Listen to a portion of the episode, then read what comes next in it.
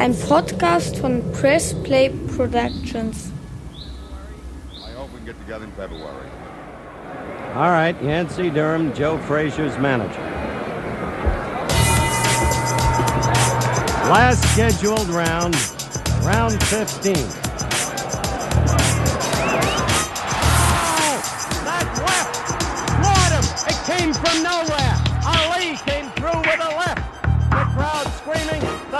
fangen wir an. Ja, okay. Wer startet eigentlich, Lese?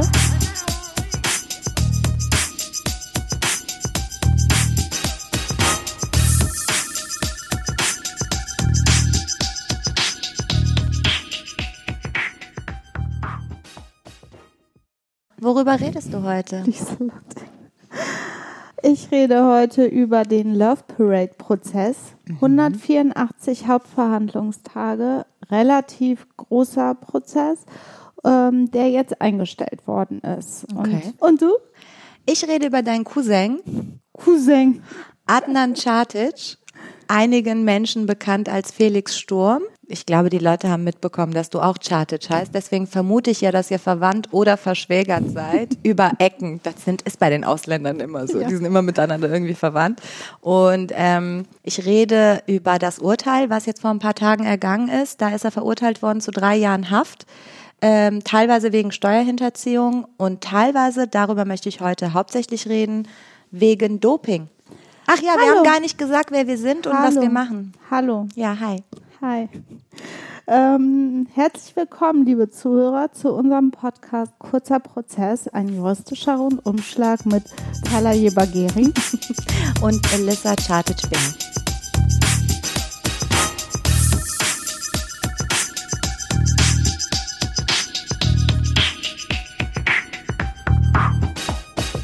Dein Namensvetter, dein Namenscousin, Cousin. Adnan Čatic, aka Felix Sturm, ist, glaube ich, vielen bekannt. Ne? Profiboxer, Klar. Titelträger der Verbände WBO, WBA und IBF.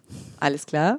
Insgesamt gewann er fünf WM-Titel, vier davon im Mittelgewicht. Also wenn man sich ein bisschen mit Boxen beschäftigt, das habe ich mal. Ich habe da jemanden zu Hause, der sich für alle Sportarten interessiert. Und da reicht es irgendwie, wenn du sie jetzt mal ein bisschen flapsig formuliert, wenn du so drei Gramm zunimmst oder abnimmst, bist du schon zack in einer anderen Gewichtsklasse, Genau. zack, kannst du nochmal Weltmeister Das werden. ist halt total krass, Ja. wie streng das Ja. an dieser konkreten Gewichtszahl äh, gebunden wie ist. fixiert die dann auf ihre Kilos sind und wie oft die so auf die Waage steigen, ähm, das ist schon ein bisschen gruselig.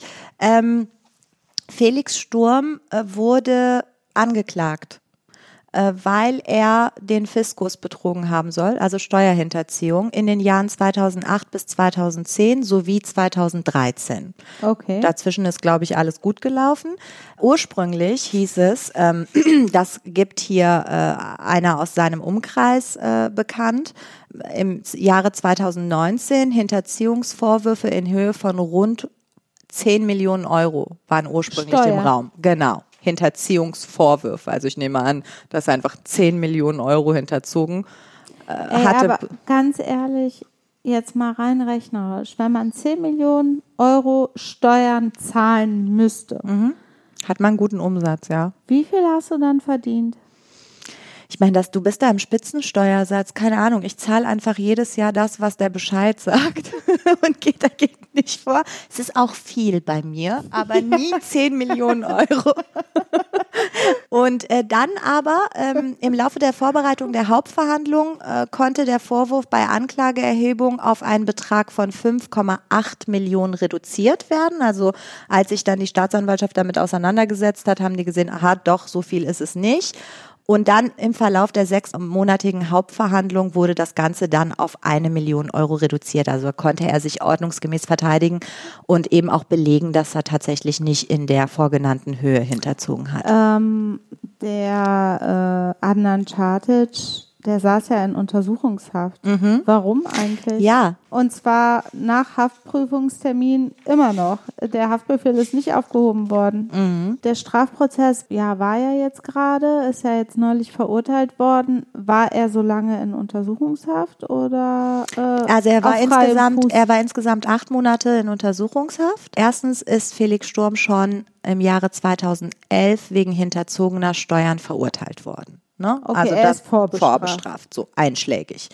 Ähm, und dann ist es so gewesen, äh, dass er, als diese juristischen Anschuldigungen laut wurden, jetzt wegen der neuen Tat, hat er die Flucht ergriffen. Also anders kann man es leider nicht sagen. Er ist nach Bosnien gereist und nicht wiedergekehrt. Ausgewandert. Hm, Ja, also es war ein etwas verlängerter Urlaub vielleicht. Er ist einfach in sein Haus äh, nach Bosnien und ist da Wohnsitz geblieben. einfach gewechselt, glaube Ja, ich. Ne? ja, er ist einfach dorthin und äh, ist dort geblieben.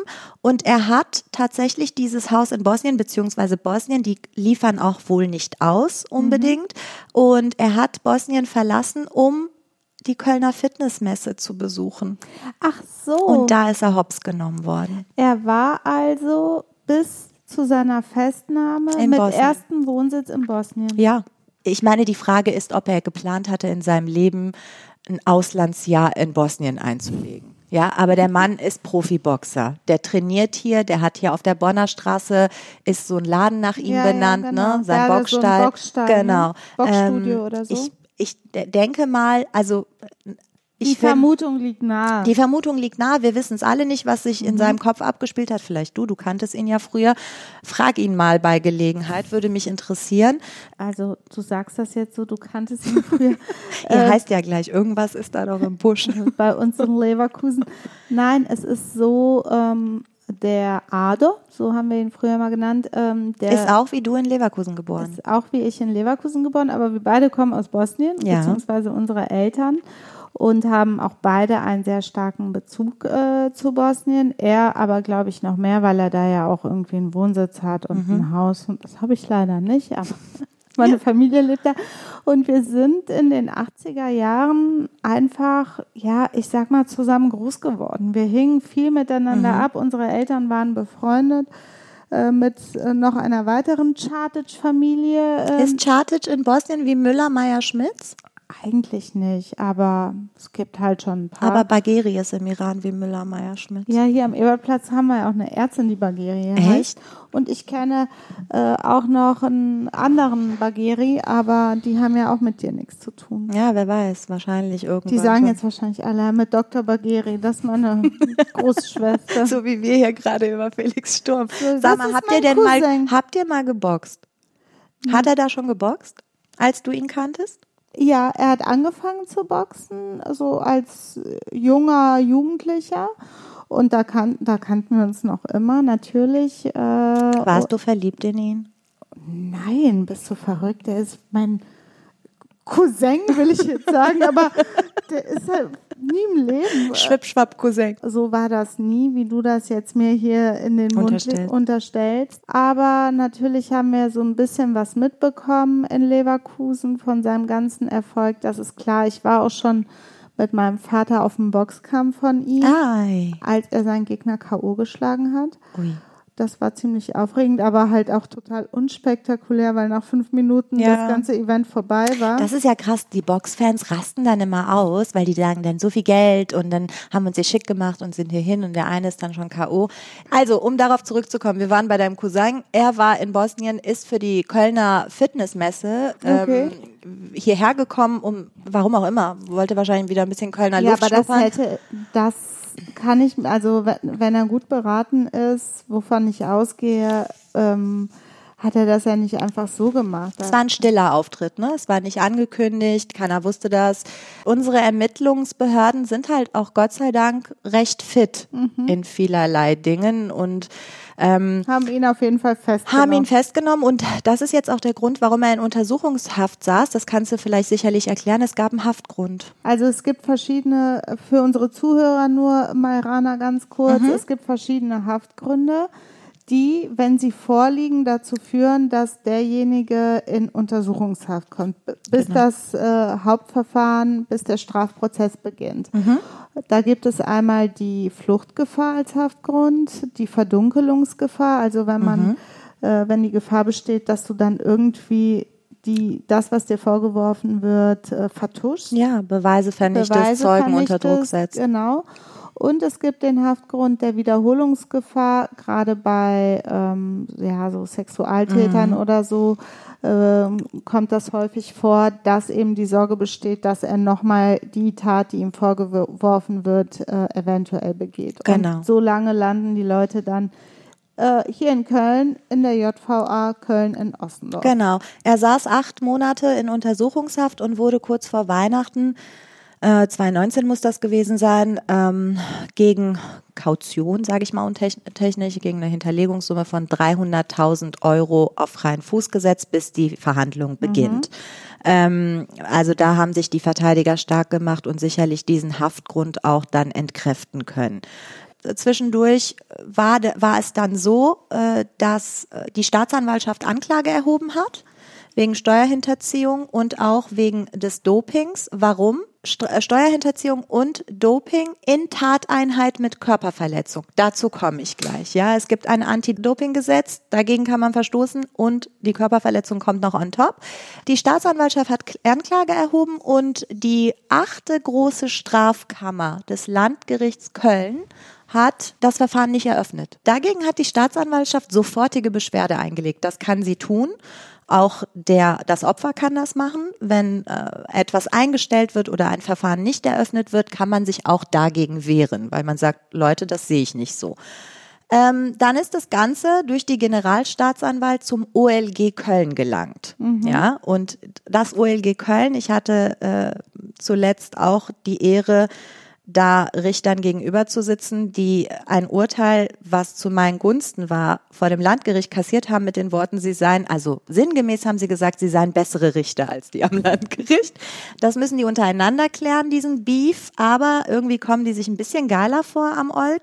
Ähm, dürfen die auch, ist halt auch krass, womit die sich so auseinandersetzen, sowohl im Zivilrecht als auch im Strafrecht. Ja, und die haben gesagt, äh, Landgericht, große Strafkammer, spinnt ihr denn? Äh, da ist, wir sehen da absolut den hinreichenden Tatverdacht. Gerade hinsichtlich des Dopings, da haben die sich auch ein bisschen drauf dann versteift. Und äh, da gehen die eben daher und erklären wirklich, ich habe das Urteil hier vorliegen, es sind, oh, lass mich nicht liegen, 12, 13 Seiten, erklären das eben dezidiert, warum eben doch ein hinreichender Tatverdacht besteht. Womit begründen die das? Hintergrund. Vielleicht fangen wir mal vorne an, damit wir nicht alle zusehends ver verwirren. Adnan Čatic soll in einem WM-Kampf im Februar 2016, als er gegen den Russen Fjodor alle bitte einmal unter die Desinfektionsstufe. Noch immer gibt es Corona und ich vermute, Elissa hat es einfach durchgehend. ähm, äh, Felix Sturm hat in einem WM-Kampf im Februar 2016, als er gegen den Russen Fjodor Chudinov gewann ähm, und sich den WM-Titel im Supermittelgewicht der World Boxing Association sicherte, eben gekämpft und danach musst du automatisch zur Dopingkontrolle. Irgendwann um ein oder zwei Uhr nach dem Kampf ging er also Urin und Blut abgeben. Und da hat man in diesem Urintest Spuren des anabolen Steroids Stanozolol gefunden. Ja, ähm, ist es eben ein anaboles Steroid. Ich habe mir für dich und für die Zuhörer mal die Mühe gemacht und bin auf so eine medizinisch-chemische Seite, habe gar nichts kapiert, gebe das aber jetzt einfach mal zum Besten, damit wir alle nicht dumm sterben. Und zwar ist es Hat so. was mit Anabolika Genau, zu ist ein anaboles Steroid, das sich vom Testosteron ableitet. Ui. Ähm, bekannt wurde dieses Stanozolol vor allem durch den positiven Dopingfall des 100-Meter-Läufers Ben Johnson bei den Olympischen Spielen in Seoul 1988. Oh, ich war so ein Fan von Echt? ihm. Ich war da sechs. Keine Ahnung, wer das war. Du willst jetzt nur darauf hinaus, dass ich da schon neun war, du Arsch. Ähm, können wir hier dem Produzenten mal sagen, dass ich irgendwie einen Verteidiger oder einen Strafrechtler brauche, der mal gegen diese massiven Beleidigungen hier vorgeht? Ähm, nein, also er, er, damit ist das damals ist das bekannt geworden.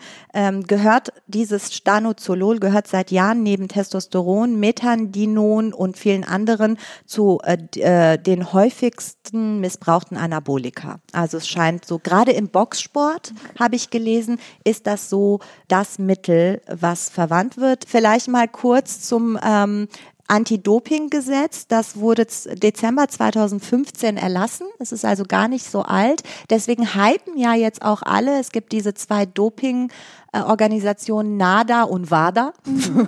und die hypen jetzt alle total ähm, dieses äh, Urteil, weil die sagen, es hat Signalwirkung. Es ja. ist erstmalig einem deutschen Boxsportler so widerfahren, dass er wegen Dopings in Tateinheit mit Körperverletzung verurteilt Aber wurde. Adnan Čatic sagt bis zum heutigen Tag, er legt jetzt, ich greife mal vor, gegen das Urteil, was kürzlich ergangen ist seitens des Landgerichts Köln, auch Revision ein. Er sagt bis zum heutigen Tag, ich habe das nicht bewusst genommen.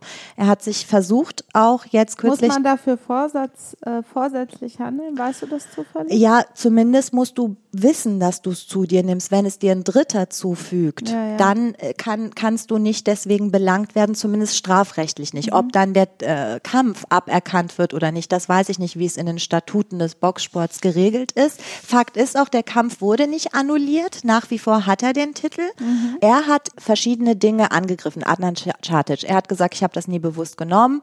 Er hat unter anderem gesagt, ich habe sehr viel Fleisch konsumiert vor dem Kampf, mhm. sehr viel Fleisch konsumiert und das ist äh, eine, ein Mittel, womit man in der Mast auch arbeitet, damit diese Tiere extrem schnell wachsen. Es dient ja dem Muskelwachstum. Mhm. Und unter anderem hat er auch gesagt, diese Urinproben werden von zwei privaten Instituten gemacht, mhm. äh, auf der Grundlage einer Untersuchung einer privaten Organisation eine Verurteilung zu kassieren, fände er auch nicht richtig, ne, mhm. weil es dann wahrscheinlich nicht geeicht und TÜV geprüft und alles ist. Ähm, und viele andere Dinge. Er hat also alternative ähm, Sachverhalte genannt, die, Szenarien, die genau, die, die seine Unschuld untermauern könnten, im Zweifel für den Angeklagten. Dementsprechend hat das Landgericht, die achte große Strafkammer, gesagt, ja, ja, es könnten hier alternative Szenarien eingetreten sein, dann eröffnen wir nicht. Das OLG kommt daher und führt dezidiert auf, warum es eben diese alternativen Szenarien nicht annimmt. In der Gesamtschau, wenn wir alle Indizien zusammen bewerten, äh, müssen wir zu dem Ergebnis kommen, dass es einen hinreichenden Tatverdacht gibt. Vielleicht kurz für die Zuhörer. Hinreichender Tatverdacht bedeutet, also in, in einfacher Sprache, wenn nach vorläufiger Tatbewertung ja, du hast alle Indizien vor dir liegen, die Akte vor dir liegen. Die Wahrscheinlichkeit einer Verurteilung nach der Beweisaufnahme höher ist als die Wahrscheinlichkeit eines Freispruchs, mhm. Hast du schon den hinreichenden Tatverdacht. Okay. Ja, also Nur Wahrscheinlichkeitsrechnung. Genau. Einfach immer wieder abwägen. Wahrscheinlichkeitsrechnung. Wir machen nichts anderes den ganzen Tag. Abwägen. Ähm, und jetzt kommt das, was dich eben total fasziniert hat. Ich kürze das ab und langweile nicht alle mit diesem Urteil, was aber total interessant ist. Holt euch das, googelt Felix Sturm, Urteil. Doping, OLG. Nur so kommt man dahin. Ähm, das ist auch einfach frei abzurufen. Das Gericht sagt dann, das OLG, total krass, äh, ja, es wird zurückverwiesen ans Landgericht. Die müssen sich bitte damit auseinandersetzen. Die müssen idealerweise auch das ha äh, Verfahren eröffnen. Aber wir verweisen es nicht zurück an die achte große Strafkammer. Vereinfacht formuliert sagen die, ähm, wir haben so ein bisschen Sorge, dass die sich ja schon mal nicht so richtig mit der Akte auseinandergesetzt haben und da zu einem falschen Schluss gekommen sind, dass denen das erneut passiert. In einfachen Worten, ein bisschen befangen. Ja, aber siehst du mal, dieses Befangen geht ja in beide Richtungen. Ja.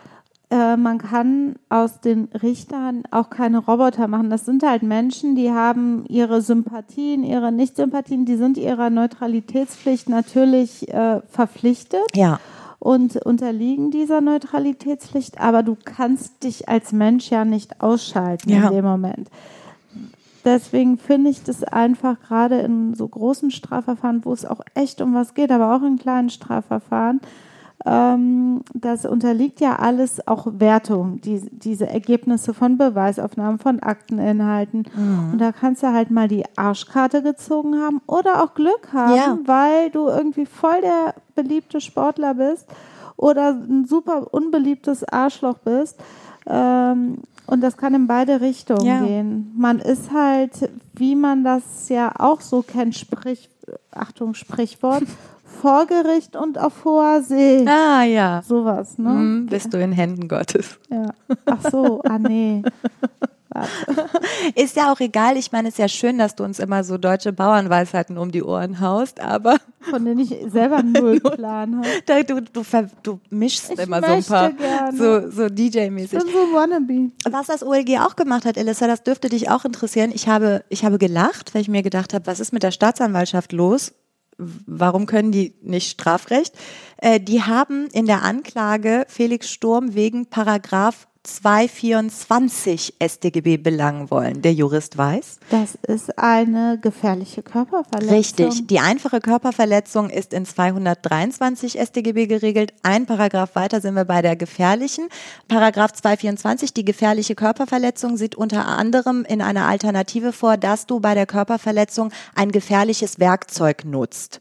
So. Und die haben gesagt, Boxhandschuhe sind gefährliche Werkzeuge weil die natürlich nochmal so wuchtiger sind. Das OLG sagt, das ist kein gefährliches Werkzeug. Boxhandschuhe sind absolut gängig in Boxkämpfen. Das, da sind sich alle einig. Und darüber hinaus habe ich eben auch gelesen, dass diese Boxhandschuhe eigentlich so ein bisschen das auch abfedern, die Wucht. Gell? Ja. Also du hast nicht unbedingt äh, nur diese Knöchel, womit du dann die Knochen malträtierst, sondern das ist eben eine größere Fläche. Klar ist, die Wucht geht von deinen Muskeln aus und von der Aber es Geschwindigkeit. weicher aber es ist ein bisschen weicher und da trifft nicht Metall auf Metall, Knochen auf Knochen. Und äh, damit ist das kein gefährliches Werkzeug. Das haben die also auch kassiert und haben gesagt, bitte einfache Körperverletzungen anklagen. Dann sind sie ja aber zu seinen Gunsten nochmal Ja, runtergegangen. Siehst du mal. So ein bisschen Sympathie haben sie für ihn übrig und sie können Jura. Die haben gesagt, es ist einfach keine gefährliche.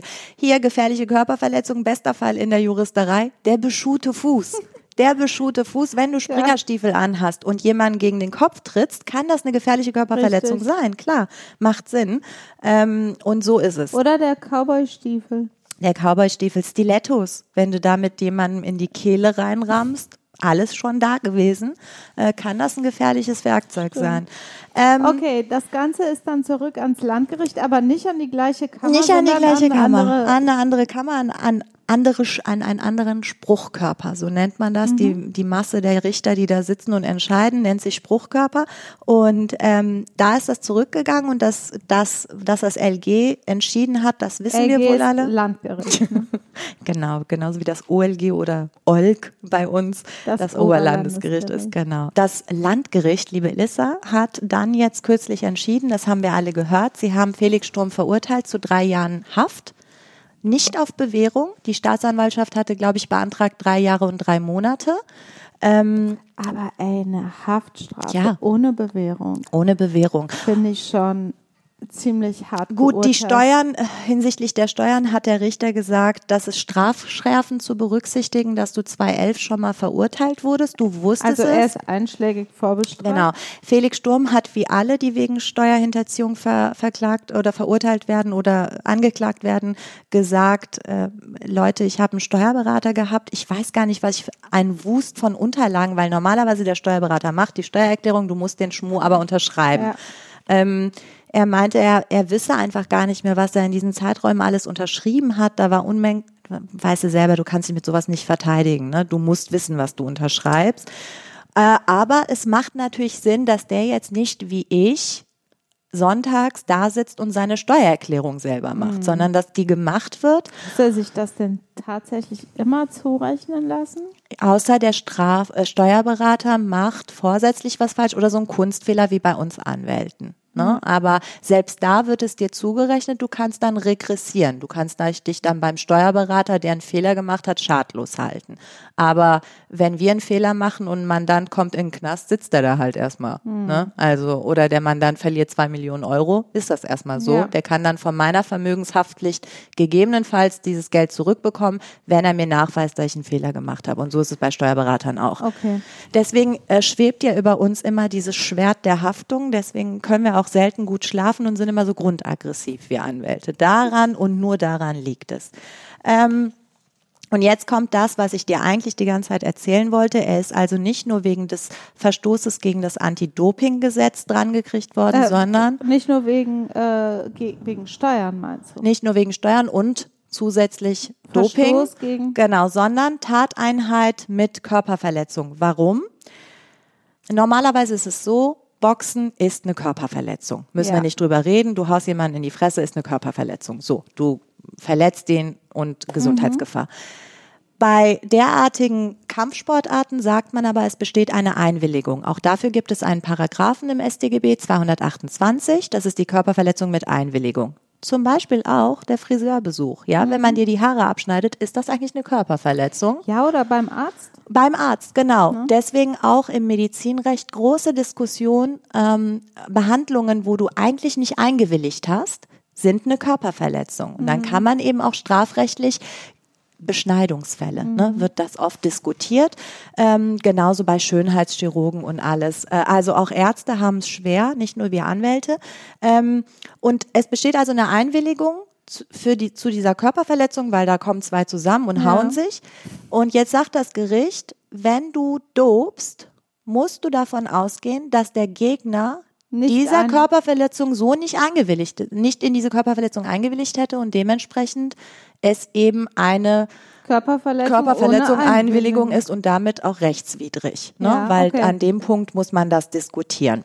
Irgendwo quer gelesen, ähm, dass die Richter sich wohl in der Beweisaufnahme den Boxkampf angeschaut haben, Ja. um den es hier geht und bei irgendwelchen Treffern im Kopfbereich wohl der Vorsitzende gesagt hat, uh, das sieht aber schon ziemlich krass aus, der muss, das ist ziemlich stark getroffen, das muss heftig wehgetan haben. also kannst du auch nur so Das finde ich aber, ich finde es unsachlich für so eine große als ob, weißt du, als ob es sonst nicht wehgetan Ja. hätte. Wenn ich jetzt dieses Stanozolol mir nicht eingeführt hätte, dann hätte es ja trotzdem wehgetan. Ich meine, die sehen danach ja total malträtiert aus immer.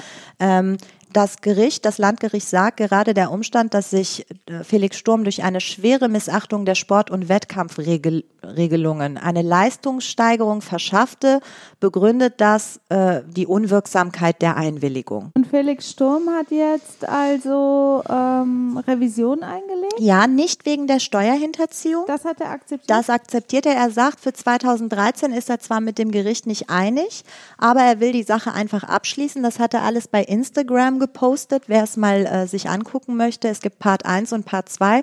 Ziemlich langer Text, den er, glaube ich, nicht selber geschrieben hat, weil da verschiedene Zeiten, verschiedene Personen erwähnt werden. Das ist also so ein Sammelsurium an Zitaten. Ähm, das will er akzeptieren, aber das mit dem Doping könne er eben nicht so auf sich sitzen lassen. Äh, da wäre einiges falsch bewertet worden und das müsse man eben einfach nochmal äh, quasi, er geht in die nächste Runde, hat er gesagt. Was total interessant ist, äh, vielleicht erklärst du ganz kurz in aller Kürze Unterschied Berufung, Revision im Strafrecht? also Berufung bedeutet, man ist mit einem Urteil nicht einverstanden, weil in der Beweisaufnahme Tatsachen festgestellt worden ist, die so nicht richtig sind. Oder durch ein Gutachten oder überhaupt irgendwelche Tatsachen? Genau. Und in der Berufung wird also die komplette Beweisaufnahme nochmal neu durchgeführt. Alles, komplette Tatsacheninstanz. Das ist, nennt sich Tatsacheninstanz und es werden alle Zeugen nochmal gehört, es werden Gutachten nochmal äh, verlesen. Wir haben dann noch die Revision, da geht es um Formfehler und äh, also formelle äh, Rechtsfehler, zum Beispiel, wenn die Öffentlichkeit nicht hergestellt ist, obwohl es eine öffentliche Verhandlung ist. Oder wenn der Angeklagte im Falle einer notwendigen Verteidigung ohne Anwalt da saß äh, und die Hauptverhandlung stattfand. Ähm, es gibt also diverse. Ich nenne mal ein paar kurz, damit wir die einfach abgehandelt haben. Ähm, Verfahrensrüge bezüglich der unrichtigen Behandlung oder Ablehnung von Beweisanträgen. Du willst irgendeinen Beweis, du willst irgendeinen Zeugen hören, Gericht lehnt ab. Gericht lehnt ab oder das Gericht verletzt seine Aufklärungspflicht. Es Genau. gibt halt verschiedene formelle Verfahrensrügen, die mit der Revision geltend gemacht werden können. Es gibt aber auch materielle Rechtsfehler. Da geht es darum, ob das geltende materielle Recht äh, in der Regel des Strafgesetzbuches korrekt angewendet worden Genau. ist. Also die Verwendung von unzulässigen Beweismitteln, fehlerhafte Einführung von Beweismitteln, fehlerhafter Ausschluss der Öffentlichkeit hast du eben erwähnt. Das das sind so die gängigsten Fälle. Ähm, Gericht hat fehlerhaft nicht alle vorhandenen Beweismittel ausgeschöpft. Die Anklageschrift erfüllt nicht die Anforderungen, die es erfüllen muss. Widersprüche in den Urteilsgründen, auch so eine Sache. Lückenhaftigkeit der Feststellung des Urteils. Äh, wichtig auf jeden Fall, wenn du ein Rechtsmittel einlegst, jetzt kommt was Lateinisches, Reformatio in Peus ist verboten. Du darfst, wenn du als Angeklagter, Ein Verschlechterungsverbot. genau, wenn du als Sag Angeklagter es doch einfach für die Normal Reformatio in Peus, Kinder. Lernt das, das ist wichtig. Ähm, ist, äh, wenn du als Angeklagter dieses Rechtsmittel einlegst, darfst du jetzt nicht noch stärker bestraft werden. Wenn aber die Staatsanwaltschaft Berufung oder Revision einlegt, kann dir das passieren dass es eben verschlechtert wird. Das ist dazu und vielleicht einen letzten Satz zu Adnan Čatic. Wenn seine Revision nicht erfolgreich ist, gibt es trotzdem vielleicht ein bisschen Grund zur Hoffnung, denn es wird gemunkelt, dass er seine Strafe im offenen Vollzug in Anführungsstrichen absitzen darf. Offener Vollzug ist im Unterschied zum geschlossenen Vollzug können sich Gefangene innerhalb der Räumlichkeiten des Gefängnisses frei bewegen.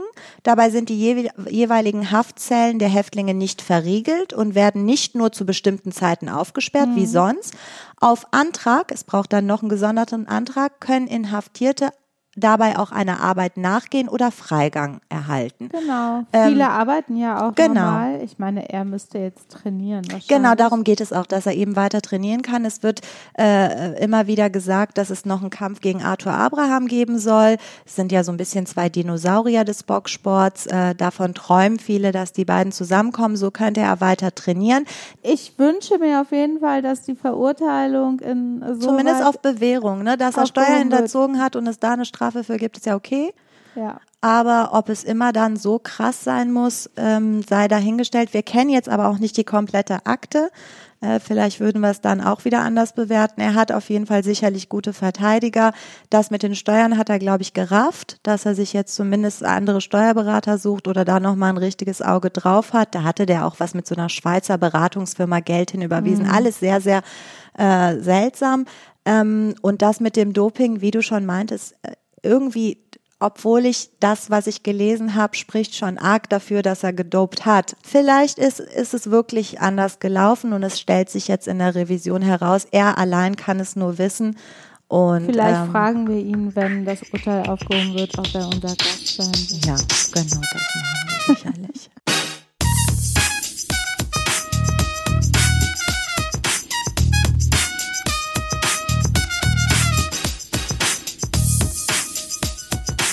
Am 24.07.2010 war die Love Parade in Duisburg mit Tausenden von äh, Gästen, die dort anwesend waren. Und es ist zu einem ganz schlimmen Geschehen gekommen, nämlich bei einem massiven Gedränge ohne Notausgänge, ohne entsprechende Sicherheitsvorkehrung sind 21 Menschen ums Leben gekommen, junge Menschen, die eigentlich nur Party machen wollten und ähm, 650 plus verletzt worden, zum Teil schwer verletzt worden, also verschiedene Verletzungsstufen. Das war besonders schlimm, auch wenn man sich vor Augen hält, wie die da zu Ja. Tode gekommen sind. Das waren also im Wesentlichen Quetschungen, die sind Ja, halt totgetreten Die Bilder worden. waren furchtbar. Das ist ganz furchtbar. Und ähm, dann fingen natürlich direkt die Ermittlungen an, aber es hat lange gedauert. In Folge äh, ist dann äh, zunächst einmal der Oberbürgermeister, der seinerzeitige Adolf Sauerland, abgewählt worden und es führte auch, also durch die Duisburger äh, Bürger. Und das Ganze führte dann natürlich auch dazu, dass diese Veranstaltung, die seit 1989 jährlich stattfand, nicht mehr stattfindet. Ja. Irgendwann ist es dann eben zum äh, Strafprozess gekommen. Das Landgericht in Duisburg hat das Verfahren eröffnet. Und ähm, 2017 waren zehn Angeklagte dort auf der Anklagebank. Und natürlich, wie das in solchen Verfahren mit Opfern ist, sind da nicht nur die Angeklagten und ihre Verteidiger und die Staatsanwaltschaft und das äh, die Kammer des Gerichts, sondern oder der Senat bei Staatsschutzsachen, sondern auch die Hinterbliebenen der Opfer. Die können sich in solchen Verfahren oder auch die Opfer selber, die schwer verletzt sind, die können sich in solchen Verfahren ähm, als Nebenkläger anschließen und deren Anwälte können sich als Nebenklagevertreter beiordnen lassen. Das ist ganz wichtig, weil es einfach für die Aufarbeitung dieses Unglücks äh, erforderlich ist und für die Hinterbliebenen von ganz besonderer Bedeutung. Manchmal gibt es dann ja auch, geht es dann um Schmerzensgeldzahlung. Aber insbesondere hat hier die Nebenklagenseite im Prinzip die gleichen Rechte wie die Staatsanwaltschaft selbst. Die können Anträge stellen. Ähm, Ich kenne das selber zum Beispiel aus dem NSU-Prozess. Da waren ja auch eine Vielzahl äh, Nebenklägern da an dem Prozess beteiligt und deren Anwälte und die können ganz normal dem Prozess beiwohnen. Weswegen saßen denn die zehn Personen auf der Anklagebank? Was war der Strafvorwurf? Äh, Die Anklage lautete eben auf fahrlässige Tötung und fahrlässige Körperverletzung. Natürlich hat das ja keiner vorsätzlich äh, im Sinne des meinen, Vorsatzes gemacht. Allenfalls käme hier so eine äh, die dritte Form des Vorsatzes in Betracht. Das nennt sich Dolus Eventualis. eventualis. Das ist die Definition, die billigende Inkaufnahme einer Folge eines Geschehens. Ähm, Das wurde hier nicht angeklagt, also keine vorsätzliche Tötung im Sinne dieses bedingten Vorsatzes und auch keine vorsätzliche Körperverletzung im Sinne dieses Dolus eventualis Vorsatzes, sondern eben die fahrlässige. Und die fahrlässige Tötung und Körperverletzung ist auch gesetzlich normiert, ne? Nicht so ein Unterfall. Nee, das ist, hat einen eigenen Paragraphen, äh, 222 StGB, Strafgesetzbuch für die fahrlässige Tötung. Und die fahrlässige Körperverletzung ist, 229, ne? ist in Paragraph 229 äh, StGB geregelt. Also insgesamt saßen, wie gesagt, zehn Leute auf der Anklagebank. Gegen sieben dieser Leute ist das Verfahren bereits eingestellt worden im Februar 2019. Was es für Einstellungsmöglichkeiten gibt, das erkläre ich dir gleich. Ähm, in welchem Zusammenhang die angeklagt worden sind, also ob das jetzt Mitarbeiter von der Security-Firma waren oder vom Veranstalter, äh, weiß ich nicht. Das äh, konnte ich auch nicht in Erfahrung bringen, aber die letzten drei, die jetzt noch angeklagt waren bis zuletzt, waren Mitarbeiter des Veranstalters Lopavent. Das ist so eine Veranstaltungsfirma.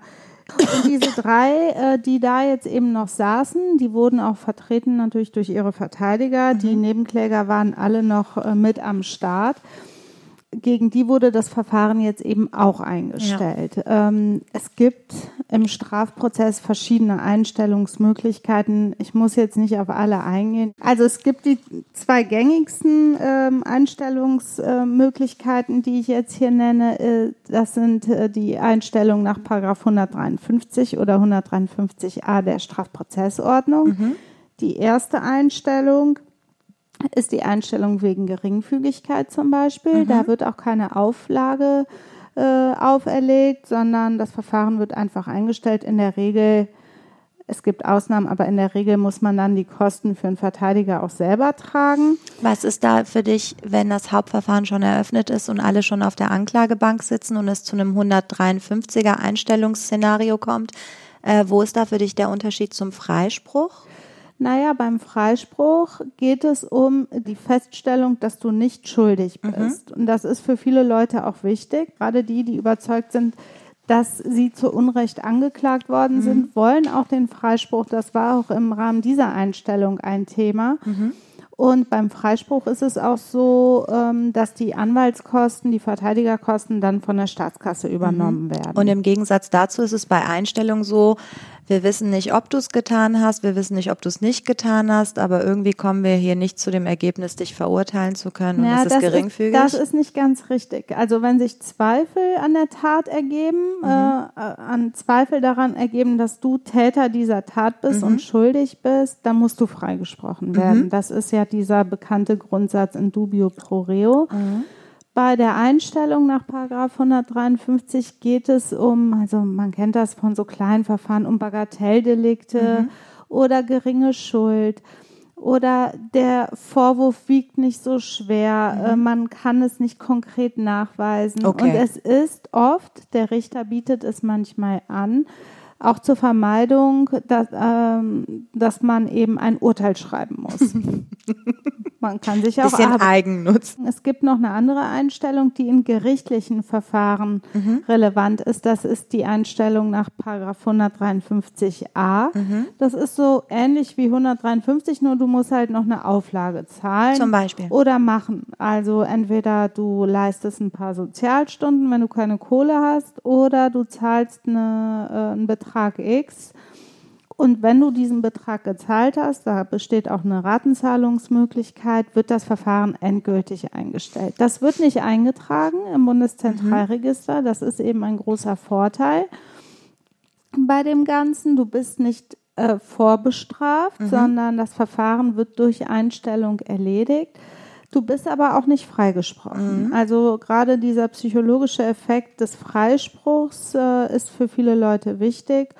Witzig finde ich bei dem 153a, also die Einstellung unter Auflage, dass du teilweise vom Gericht dann auch so ein Zettelchen bekommst, wenn du zum Beispiel Geld zahlen sollst an eine gemeinnützige Organisation, dann steht da so Tierschutzverein, Schnickschnack und Genau, du- alles Mögliche. Kannst du dir wird- aussuchen. Es wird dir auch angeboten, man kann auch im gerichtlichen Verfahren anbieten, ich will jetzt an das autonome Zentrum gerne äh, eine Auflage von 500 Euro zahlen. Die meisten Richter sagen dann zwar, nee, nee, das nicht. Aber die Rettungsstaffel, Hundestaffel irgendwie von XY, weiß ich nicht. Ja. Dann finde ich es sinnvoll, wenn man in so Kinderschutz äh, Ja, aber soll ja jeder selbst entscheiden. Ist doch gut, dass du bestraft wirst, aber damit auch was, also nicht nur in die Staatskasse zahlst, sondern einen Genau. konkreten Verein unterstützen kannst. Die leben ja auch teilweise von diesen Von Auflagen und. Spenden. Genau, die finanzieren sich halt so.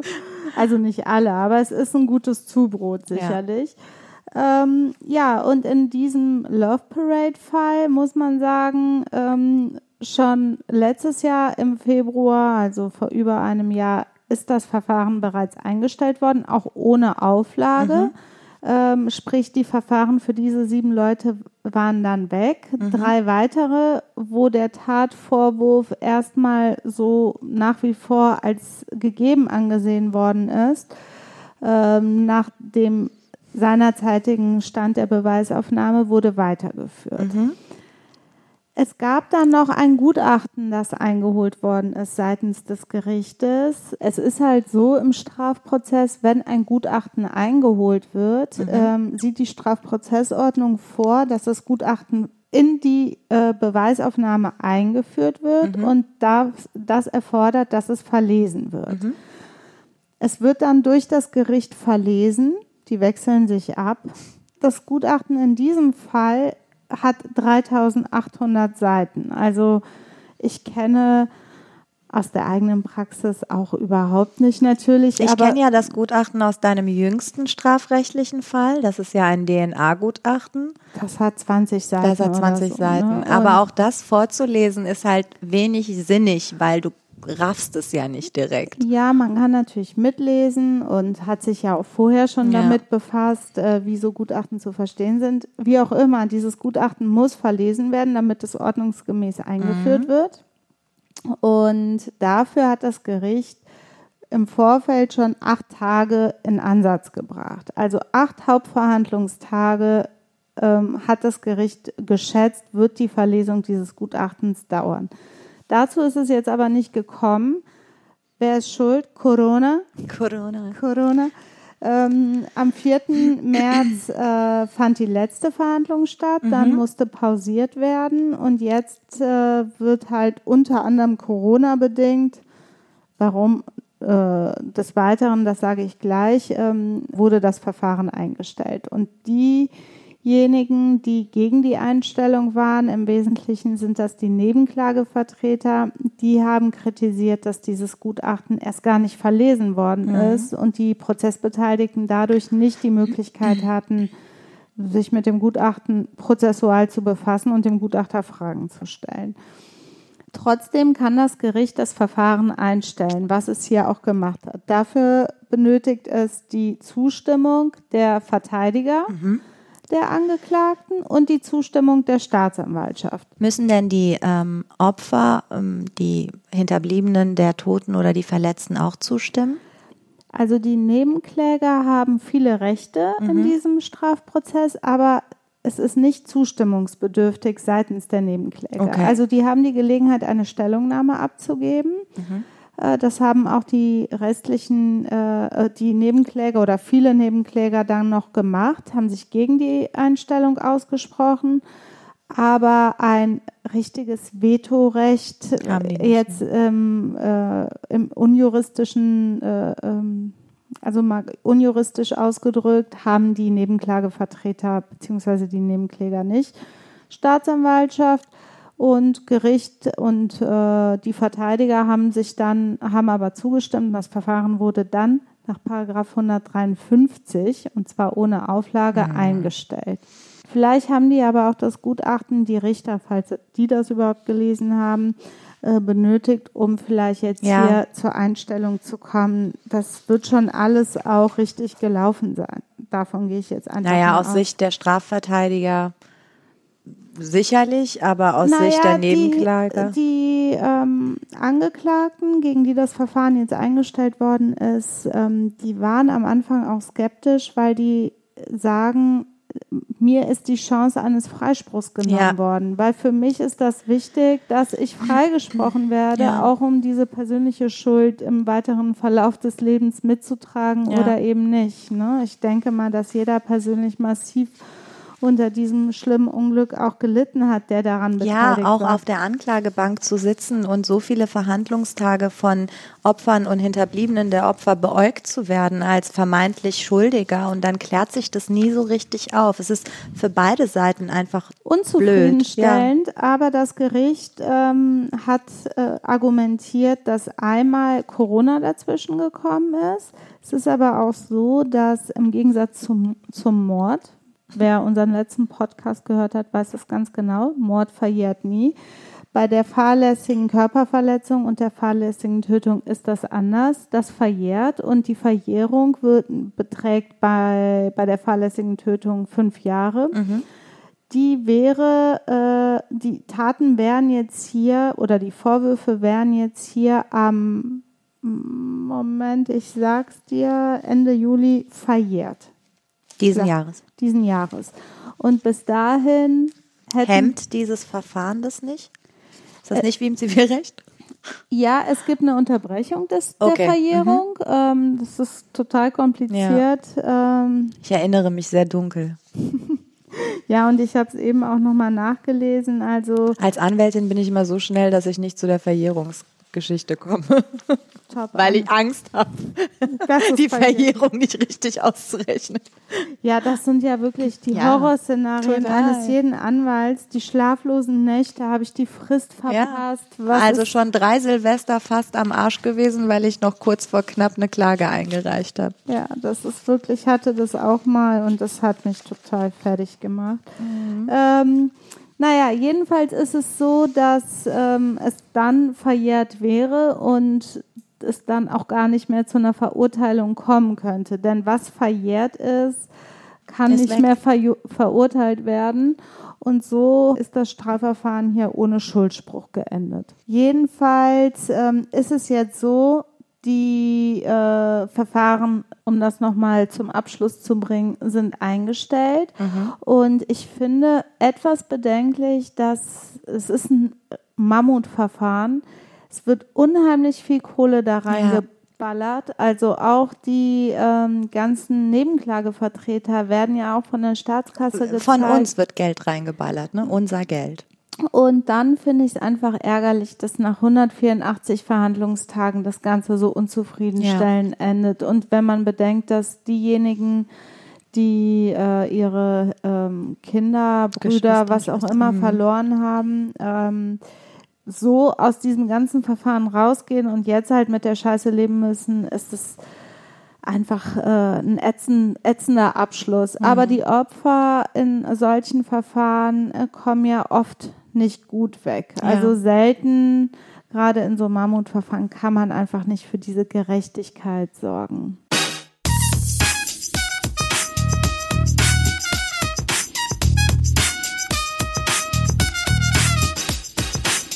Kurzer Prozess. Ein juristischer Rundumschlag mit Talaye Bageri, Aka Dr. Rana und mir, Elissa Catic-Beer.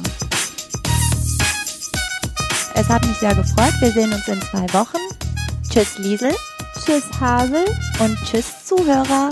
und tschüss, Gerd und Joshua Nesken, unsere Studioinhaber, die uns immer unterstützen, auch jetzt in der studiofreien Zeit. Und James Jackson, der unsere Musik gemacht hat. Und unserem Produzenten, der ein bisschen krantig ist aktuell, aber aus Grumpy. gutem Grund. Er hat aufgehört mit dem Rauchen. Heiko Bär. Wie heißen Sie? Schalik, Tschukchik, Schaschlik. Ein Podcast von Play. Press Play. Press Play. Press Ein Podcast von Press Play Productions. Press Play Productions. Ein Podcast von Press Play Productions.